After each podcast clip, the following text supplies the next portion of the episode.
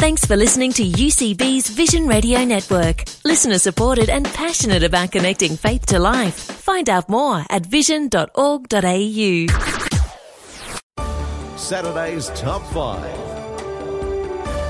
Cold winter days, really coolish kind of weather. There's nothing like hot food. Anyone out there loving the French fries? French fries as much as I do. There's a few things better in life than the wafting smell, the golden colour, the crunchy first bite, and the light fluffiness of a French fry. And believe it or not, this simple fried potato has quite an interesting history. It is the topic of today's top. Why? Because we can, and because I really am craving hot chips right now. I don't know about you. I don't know if I made you hungry or not, but maybe it's a bit early for hot chips. Is it ever too early for hot chips? I mean, let's think about skinny, chunky, crinkly, cut into wedges, or steaming hot from the local fast food joint. Everyone has a favourite type of fry.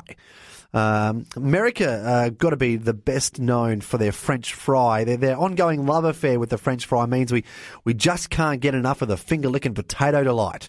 Boy, am I trying to sell this morning to you. It is the topic of today's debate. The things you didn't know about the simple French fry.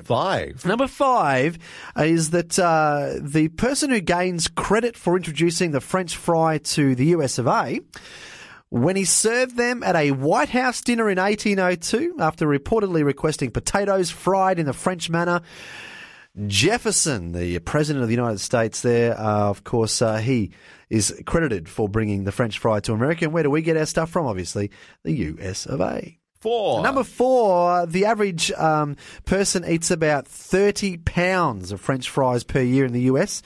You're going to need a lot of ketchup for that. Pack it on the pounds is what the French fry does. It's carbohydrate, and it is there for the loving it. Of course, when you add things like salt or sauce, which is kind of like all the stuff that you kind of end up being addicted to, you got to love the French fry with sauce. But yeah, putting on the pounds is you can certainly put them on by having the French fries. 3. Number 3. Now, the earliest known reference to the good old French fry in English literature is A Tale of Two Cities by Charles Dickens. He refers to the husky chips of potato fried with some reluctant drops of oil. The Dickinson roots, one of those things we didn't quite know about the humble French fry. 2. Number 2 is that this won't come as a surprise to you. Around 7% of the potatoes grown end up being sold by McDonald's. They sell more than a third of all French fries sold in restaurants across the continent. McDonald's is the driving force of the French fry. Saturday's Top 5, number 1. Now, should they even be called French fries? Well, the Belgians claim to have invented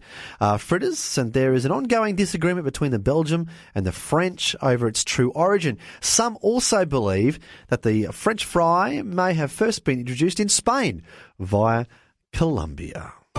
Saturday's Top 5. And no matter where you live, you most likely love French fries. The French fries should be the global symbol of peace, Paul Abram, co-owner of New York's popular sticky finger joint, told us. Like fried chicken, it is found, consumed and loved all over the world. Salt them, season them, top them or dip them. Have them any way you want. And is it ever too early to have a potato chip?